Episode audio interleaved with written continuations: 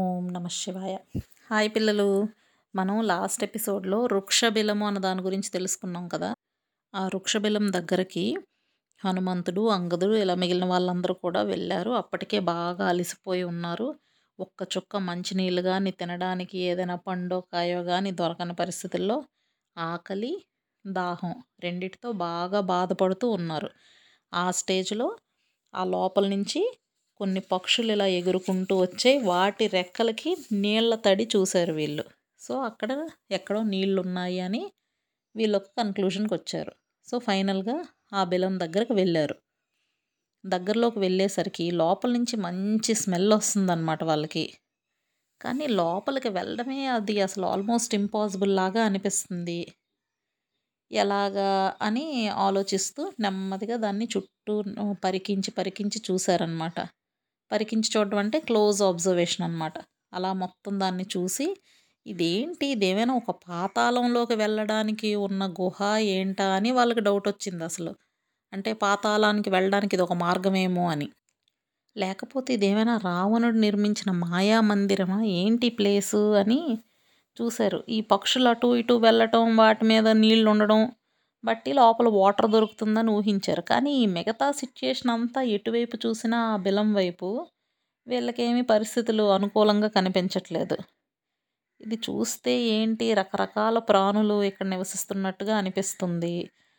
చూడ్డానికేమో ఒక పెద్ద రాక్షసుడికి సంబంధించిన భవనం అని అనిపిస్తుంది. లోపలికి వెళ్ళడం చాలా కష్టం అని అనిపిస్తుంది అన్నమాట. సో అందరూ కూడా ఇలా మాట్లాడుకుంటున్నారు, ఎలా వెళ్తాం లోపలికి, పరిస్థితి ఏం బాగున్నట్లేదు. ఎందుకంటే లోపలికి వెళ్తే ఏముందో వీళ్ళకి తెలియదు కదా. అందుకు అందరూ అక్కడ ఆగిపోయారు. అప్పుడు మళ్ళీ ఇలాంటి పరిస్థితుల్లో ఎవరు ఫస్ట్ వస్తారు? మన ఆంజనేయ స్వామి. మళ్ళీ ఆయన ఫస్ట్కి వచ్చి, మనం ఇప్పుడు వరకు బాగా తిరిగి తిరిగి అలసిపోయాం, అయినా ఎక్కడ సీతాదేవి గురించిన ఇన్ఫర్మేషన్ మనకు దొరకలేదు. ఈ బిలం దగ్గర చూస్తే మనకేమో తడిసిన రెక్కలతో పక్షులు కనిపిస్తున్నాయి కాబట్టి లోపల వాటర్ ఉందని మనకు అనిపిస్తుంది. పైగా ఈ బిలం తాలూకా ద్వారం దగ్గరలో చెట్లన్నీ మీరు అబ్జర్వ్ చేయండి, పచ్చని ఆకులతో కలకల కలకలు ఆడిపోతున్నాయి. అంటే దాని అర్థం ఏంటి, ఇక్కడ వాటర్ బాగానే ఉంటుంది అని. ఇది హనుమంతుడు ఎలా అబ్జర్వ్ చేస్తున్నాడో పరిస్థితుల్ని చూడండి. చెట్లు మొత్తం మంచి పచ్చటి ఆకులతో ఉన్నాయంటే దగ్గరలో వాటర్ ఉందని. అదే వాటర్ లేని ప్లేస్లో అయితే చెట్లు అలా ఉండవు కదా. కాబట్టి ఇక్కడ బాగా వాటర్ ఉన్న పెద్ద బావి కానీ, ఏదైనా ఒక మడుగు కానీ ఖచ్చితంగా ఇక్కడ ఉండి ఉంటుంది. కాబట్టి మనం లోపలికి వెళ్దాం అని హనుమంతుడే ఫస్ట్ ఇనిషియేట్ చేశాడు. ఇప్పుడు ఆ బిలం అంటే ఏంటి, లోపల మనం ఇక్కడ హైవే మీద టన్నెల్స్ ఉంటాయి కదా, చక్కగా లోపల లైటింగ్ ఫెసిలిటీ ఉండి అలా ఉండదు కదా. బిలం అంటే సూర్యచంద్రుల కాంతి ఏమాత్రం లోపలికి వెళ్ళదు, చిమ్మ చీకటి. అలాగని వెంటనే సెల్ ఫోన్లోంచి ఫ్లాష్ లైట్ ఆన్ చేసుకొని వెళ్ళగలుగుతారా? ఆ ఫెసిలిటీ లేదు. చూస్తేనే ఒళ్ళు గగురు పొడుస్తుంది, అలా ఉంది. సో నెమ్మదిగా ఆ గుహలోకి ఒక్కొక్కళ్ళు ప్రవేశించడానికి ట్రై చేస్తుంటే లోపల నుంచి సింహాలు, ఇంకా రకరకాల మృగాలు, అవి కూడా బయటికి రావడం వీళ్ళు గమనించారు. వీళ్ళు మాత్రం బిలానికి ఒక పక్క నుంచి నెమ్మదిగా ఒకళ్ళు చేయి ఒకళ్ళు పట్టుకొని ఫాస్ట్ ఫాస్ట్ ఫాస్ట్గా లోపలికి వెళ్తున్నారు. అంటే సెంటర్లోకి వెళ్ళిపోకుండా ఒక పక్క నుంచి అలా జాగ్రత్తగా. వాళ్ళు చీకట్లో కూడా చూడగలుగుతారు, వాళ్ళకి ఆ శక్తి ఉంది. అయితే రాత్రి అయిపోయింది కదా, చీకటి కదా, మనం ఇక్కడ ఎలా వెళ్తాం, ఎదురుగా ఏముందో అలా ఆలోచించాల్సిన అవసరం వాళ్ళకి లేదు. చీకట్లో కూడా వాళ్ళకి బాగానే కనిపిస్తుంది. సో వాళ్ళు ఫాస్ట్గా ఒక పక్క నుంచి అలాగా గుహలోకి ప్రవేశించారు.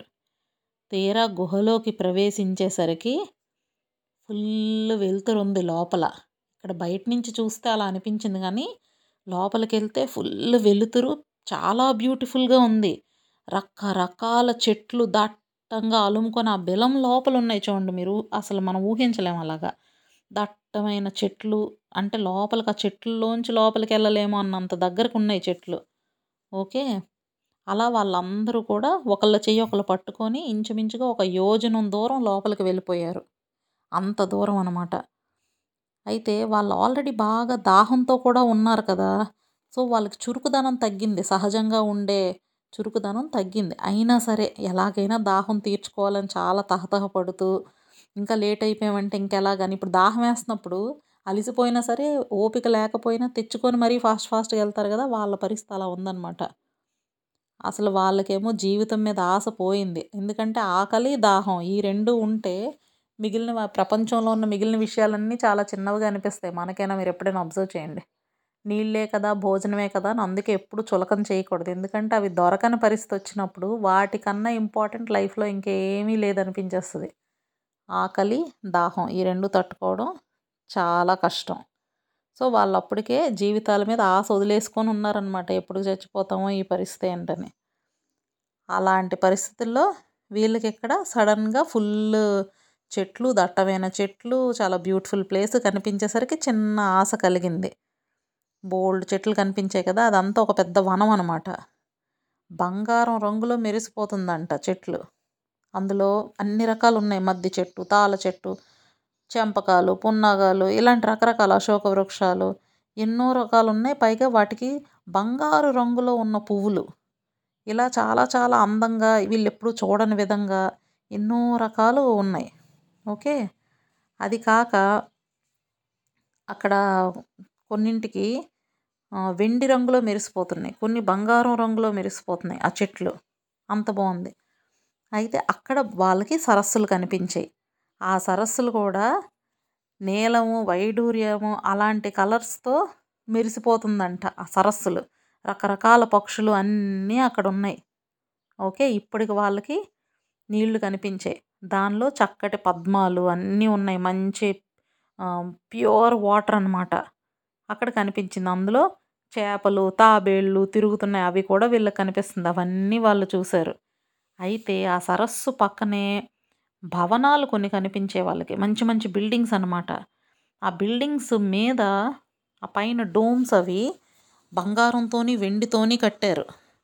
వాళ్ళ కిటికీలు అవి కూడా బంగారాలతో ఉన్నాయంట, కిటికీలు అలాగే ముత్యాలు వీటితో డెకరేట్ చేసి ఉన్నది. నేల మీద అంతా బంగారం వెండితో తాపడం చేశారు.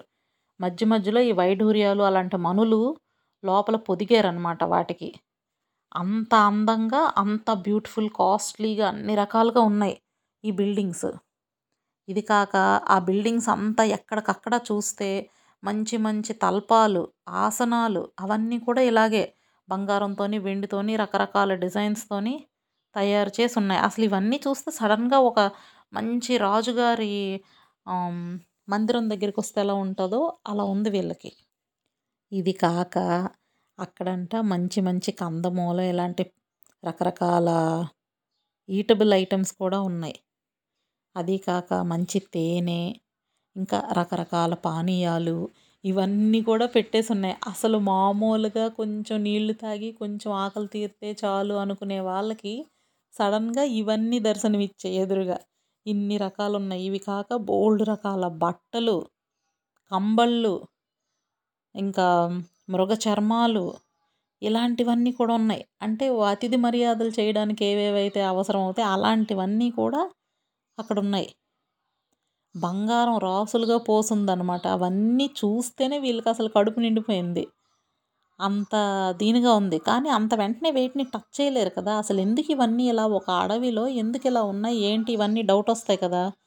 ఒక్కసారి చుట్టూ అబ్జర్వ్ చేస్తే దగ్గరలోనే ఒక లేడీని చూశారు. ఆవిడ లేడీ అంటే స్త్రీ, ఒక ఆవిడని చూశారు. ఆవిడ ఈ ముని వేషంలో ఉన్నారనమాట. చక్కగా జింక చర్మాన్ని కట్టుకొని తపస్సు చేసుకుంటున్న ఆవిడ అని చూడగానే అర్థమవుతుందన్నమాట. ఆవిడ పూర్తిగా మంచి తేజస్సుతో వెలిగిపోతున్నారు. ఆవిడ ఆహార నియమాలన్నీ పాటిస్తూ చక్కగా తపస్సు చేస్తున్నారని ఆవిడని చూడగానే అర్థమవుతుంది. ఎవరో దివ్యమైన స్త్రీ. అసలు ఆవిడని చూడగానే వీళ్ళకి ఇంకా ఆశ్చర్యం కలిగి దూరంగానే ఉండిపోయారనమాట. ఎవరు బాబు ఈవిడ, ఏంటి ఇక్కడ ఇదంతా ఇలా ఉంది అని. వెంటనే హనుమంతుడు కొంచెం ముందుకొచ్చి, అమ్మ నువ్వెవరు, ఈ గుహ ఎవరిది ఏంటి అని అడిగాడు. అయితే అంత పెద్ద హనుమంతుడు చక్కగా వంగి వినయంగా నమస్కరించి, ఆవిడికి నమస్కరించి ఇలా అడిగాడు ఈ ప్రశ్నలన్నీ. ఈ ఈ భవనం ఏమిటి, ఈ గుహ ఎవరిది, ఈ బంగారం రత్నాలు ఇవన్నీ రాసులుగా పోసున్నాయి ఎవరివి ఏంటి, దయతో చెప్పమ్మా అని. మంచి వాళ్ళ లక్షణం ఏంటంటే మనం ఎదుటి వాళ్ళకి నీ డీటెయిల్స్ ఏంటి అవేంటి ఇవేంటి అడిగేటప్పుడు ముందు మన గురించి మనం చెప్పాలన్నమాట. సో ఇప్పుడు ఆవిడని అడుగుతూనే దాంతోపాటుగా ఆంజనేయ స్వామి చెప్తున్నాడు, అమ్మ మేము ఇలా ఆకలితోని దాహంతోని అలసిపోయి అన్ని విధాలుగా టైర్ అయిపోయి ఉన్నాము, కాబట్టి ఎలాగైనా మాకు వాటర్ అది కావాలని మేము ఎంతో సాహసం చేసి ఇదిగో ఈ బెలంలోకి లోపలికి నెమ్మదిగా అడుగు పెట్టాము, దాహం తీర్చుకోవడానికి మెయిన్గా వచ్చాము ఇక్కడికి. కానీ ఇక్కడికి వచ్చేసరికి ఏంటి రకరకాల పదార్థాలు ఉన్నాయి, ఇది అసలు నిజంగానే ఇవి ఇక్కడ ఉన్నాయా లేకపోతే ఇదేమైనా రాక్షసమాయా అని మాకు చిన్న డౌట్ ఉంది.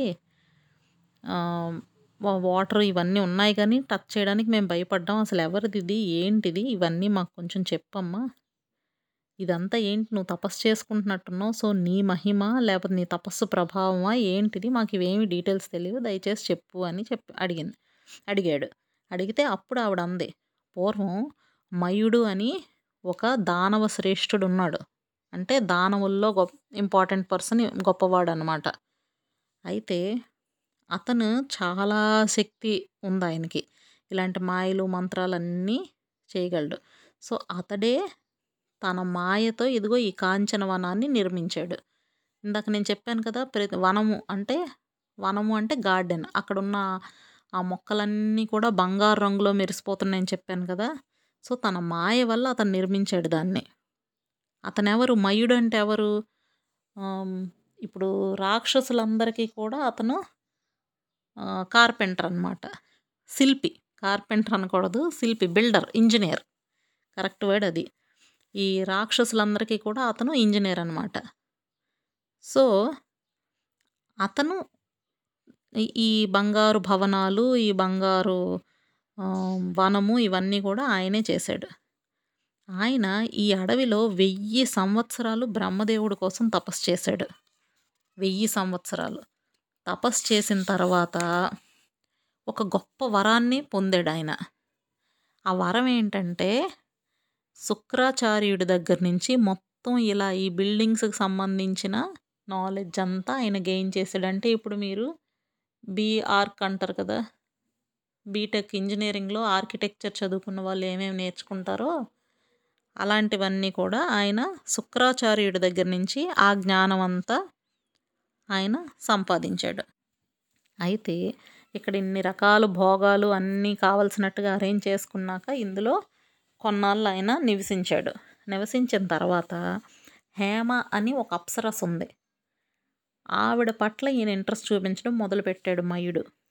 అప్పుడు దేవేంద్రుడు కోపం వచ్చింది, కోపం వచ్చి తన వజ్రాయుధంతో ఈ మయుడిని సంహరించేశాడు, అంటే చంపేశాడు. అప్పుడు బ్రహ్మదేవుడు ఆ హేమకే ఈ బిల్డింగ్ని ఈ వనాన్ని అన్నిటినీ బహుకరించేశాడు. మయుడు చచ్చిపోయాడు కదా, నిన్ను ఇష్టపడిన వాడు చచ్చిపోయాడు కాబట్టి ఇప్పుడు అతను కట్టినవన్నీ కూడా నువ్వు తీసుకో ప్రాబ్లం లేదని ఆయన ఇచ్చేశాడు, బ్రహ్మదేవుడే ఇచ్చాడు. అయితే ఆ అప్సరస చక్కగా ఇందులో హ్యాపీగా ఈ లగ్జరీస్ అన్నీ ఆవిడ అనుభవించింది. నేను నా పేరు స్వయంప్రభ, ఓకే, నేను ఈ హేమ తాలూకా ఈ భవనాన్ని కాపాడుతూ ఇక్కడ నివసిస్తున్నాను. ఆవిడికి నేను ప్రియసఖిని, ఓకే, హేమ నేను ఫ్రెండ్స్ అన్నమాట. అయితే హేమ ఇప్పుడు ఇక్కడ లేదు కానీ ఆ బిల్డింగ్స్ అన్నిటినీ కాపాడే పని నాకు అప్పగించారు. ఆ హేమ చక్కగా నృత్యం సంగీతం ఇవన్నింటిలో మంచి టాలెంట్ ఉంది ఆ అమ్మాయికి. సో ఆమె ఏం చేసిందంటే ఈ భవనాన్ని నాకు అప్పగించి కొంచెం చూసుకో వీటిని అని చెప్పింది. సో ఈ బిల్డింగ్ నాది కాదు, నేను ఓన్లీ దీన్ని దీని కేర్ టేకర్ని అనమాట. సరే ఇప్పుడు నువ్వెందుకు ఇక్కడికి వచ్చిన పని ఏంటి, అడవుల్లోకి వచ్చి అలసిపోయామని చెప్పు, ఎందుకు వచ్చారు, ఏం వెతుకుతున్నారు, అసలు ఇంత లోపలికున్న ఈ వనం అసలు మీకు ఎలా కనిపించింది, ఎక్కడో మనుషులు తిరగలేని లోపల ఎక్కడో ఉన్న ప్లేస్ ఇది, దీనికి మీరు అసలు ఎలా వచ్చారు, సరే ముందుగా ఇక్కడ ఉన్నాయి కదా ఈ పళ్ళు కాయలు మీకు నచ్చిన భోజన పదార్థాలు అన్నీ ఉన్నాయి కదా, రకరకాల మంచి పానీయాలు ఉన్నాయి, అవన్నీ తాగండి, ఆ భోజన పదార్థాలు అన్నీ తినండి, అన్నీ అయిన తర్వాత అప్పుడు మీ వివరాలన్నీ నాకు డీటెయిల్డ్గా చెప్దురు కానీ అని చెప్పింది ఈవిడ స్వయంప్రభ. ఈ స్టోరీ అంతా తర్వాత చెప్దురు కానీ అని చెప్తే అప్పుడు వాళ్ళు గబా గబా గబా అన్నీ తిన్నారు. ఎప్పటి వరకు అసలు చాలా కంట్రోల్డ్గా ఉన్నారు కదా, మొత్తం వాళ్ళ ఆకలి దాహం అన్నీ తీరి కాస్త తేరుకున్నారు. అప్పుడు స్వయంప్రభ అడిగింది, సరే మీకు అంతా ఇప్పుడు ఆకలి దప్పులు తీరే కదా, ఇప్పుడు మీ విశేషాలు నేను వినాలనుకుంటున్నాను, మీకేమైనా ఇబ్బంది లేకపోతే మాకు చెప్పండి అని ఆవిడ అంది. అప్పుడు హనుమంతుడు ఏమాత్రం మొహమాట పడకుండా మొత్తం వివరంగా డీటెయిల్డ్గా అన్ని విషయాలు ఆవిడ దగ్గర దాచకుండా చెప్పేశాడు. ఏంటది? దశరథ మహారాజు పెద్ద కొడుకు శ్రీరాముడు, అతను అసలు సమస్త లోకాలకి ప్రభువు, చాలా శక్తి కలిగిన వాడు, దేవేంద్రుడితో సమానం. అలాంటి ఆయన తండ్రి ఆజ్ఞను అనుసరించి దండకారణ్యంలో ప్రవేశించాడు. సీతాదేవి అని ఆయన భార్య, లక్ష్మణుడు ఆయన తమ్ముడు, వీళ్ళిద్దరూ కూడా ఆయన వెనకాతలు వచ్చారు. అక్కడ నివసిస్తుండగా రావణాసురుడు సీతాదేవిని అత ఎత్తుకెళ్ళిపోయాడు. మా సుగ్రీవుడు మాకు ప్రభువు, వానర వీరుడు, సో అతను ఇతను ఫ్రెండ్స్ కాబట్టి మా సుగ్రీవుడు ఆజ్ఞను అనుసరించి మేము ఇలా వచ్చాము. సుగ్రీవుడు ఏం చెప్పాడంటే, సీతాదేవిని ఆ రావణాసురుడిని వెతకడానికి మీరు దక్షిణం వైపుగా వెళ్ళండి అని చెప్పాడు. సో మేము అతని ఆర్డర్స్ ప్రకారం అంగదుడు, ఇదిగో నేను, మేమందరం కూడా ఇటువైపు వచ్చాము. సో ఈ ప్లేసెస్ అన్నింట్లో పూర్తిగా వెతికాము, అలిసిపోయాము, బాగా ఆకలేసింది, కానీ మాకు ఎక్కడ ఏమి ఆవిడ మాత్రం దొరకలేదు. చివరకు ఒక చెట్టు కిందకు చేరాము. పూర్తిగా అలిసిపోయి ఉన్న టైంలో మాకు ఈ ఈ బెలం కనిపించింది.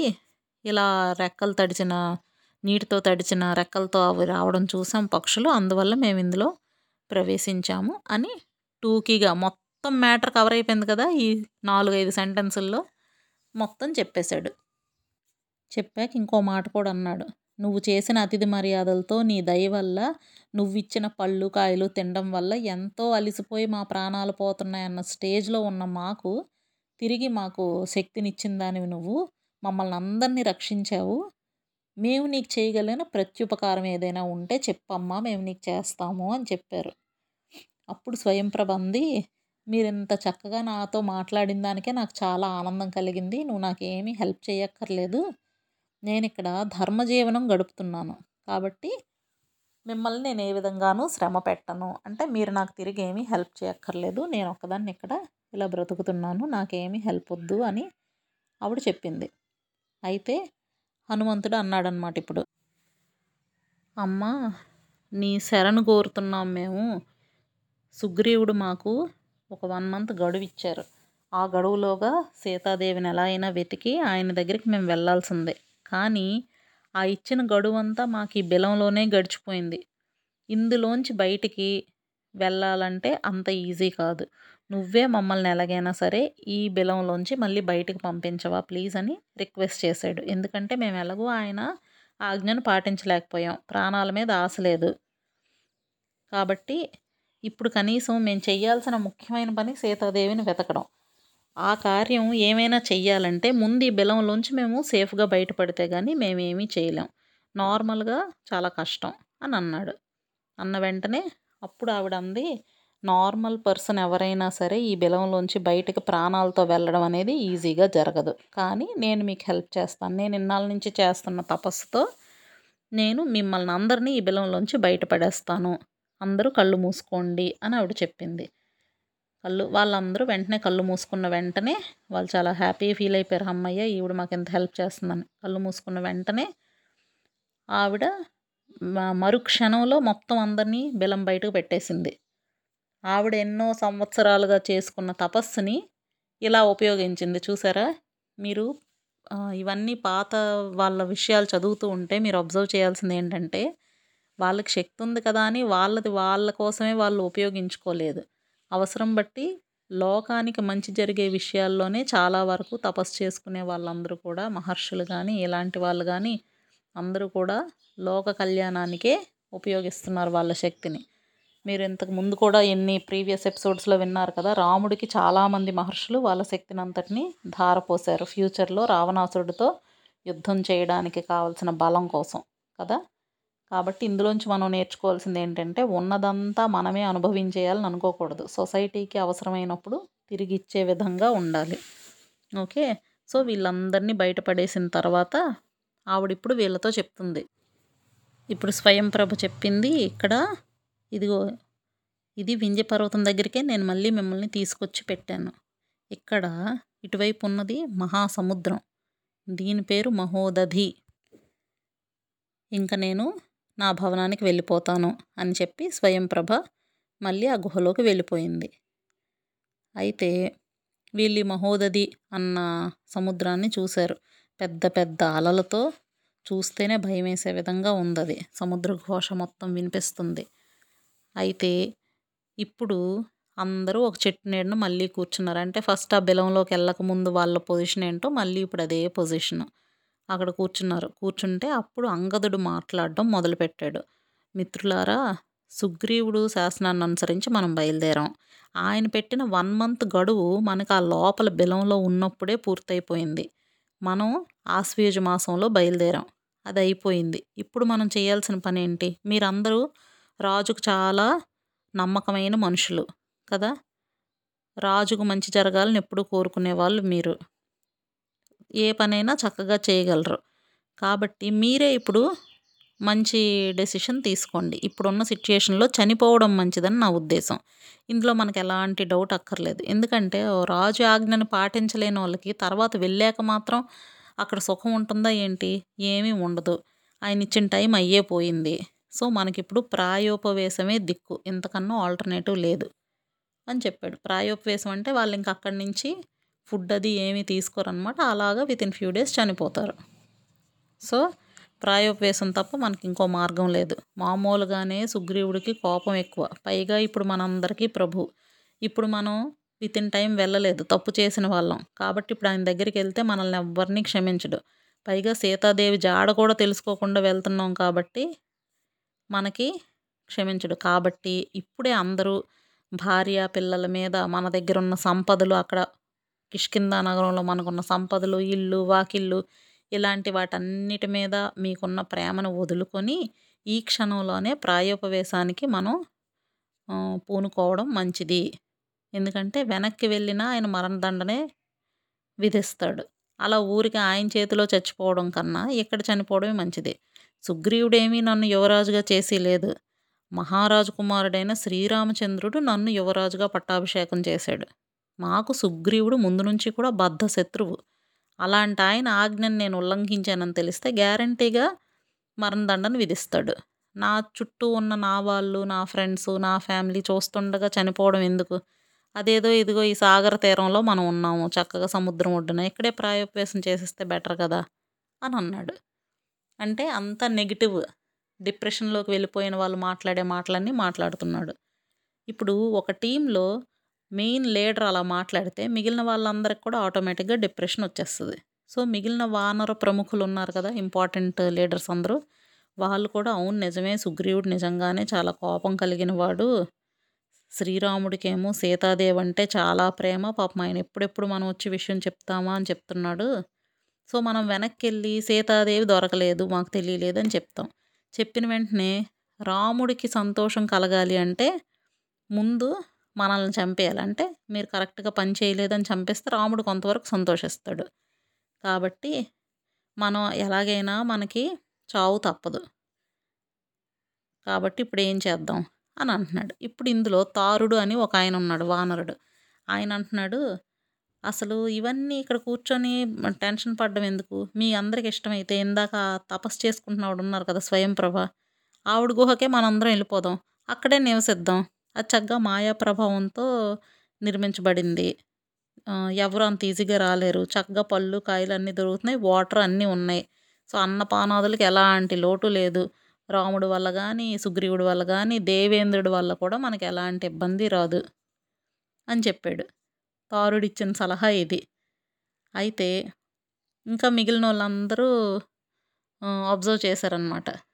ఏంటిది ఈ డెసిషన్ కరెక్ట్ కాదని డిస్కస్ చేసుకున్నారు. చేసుకున్న తర్వాత సరే, తారుడు చెప్పిన పద్ధతి చాలా బాగుంది, మనం ఇక్కడే ఉండిపోదాం, ఇంకెలాంటి ప్రమాదం మనకు ఉండదు అని మాట్లాడారు. ఇప్పుడు ఏం జరిగింది? వీళ్ళు వెళ్ళిన పని ఏంటి? ఆ పని పూర్తి అవ్వలేదు, కనీసం అది అవ్వలేదు అన్న విషయం వెనకాతలకి ఇంటిమేషన్ కూడా వెళ్ళట్లేదు. వీళ్ళు ఇంకా పర్మనెంట్గా ఇక్కడ ఉండిపోతే సుగ్రీవుడికి ఏం తెలుస్తుంది? సీత దొరికిందా దొరకలేదా, వీళ్ళందరూ ఎక్కడైనా చనిపోయారా, రావణాసురుడి చేతిలో హతమైపోయారా, లేకపోతే ఇంకా వెతుకుతూనే ఉన్నారా, ఏ ఇన్ఫర్మేషను ఉండదు. అది వాళ్ళ ఆఖరికి తీసుకున్న డెసిషన్. ఇప్పుడు రామాయణం ముందుకెలా సాగుతుంది? ఇక్కడతో కథ ఆగిపోయింది. సో మనం మిగతా విషయాలు మళ్ళీ తెలుసుకుందాం. ఓకేనా? బాయ్ పిల్లలు.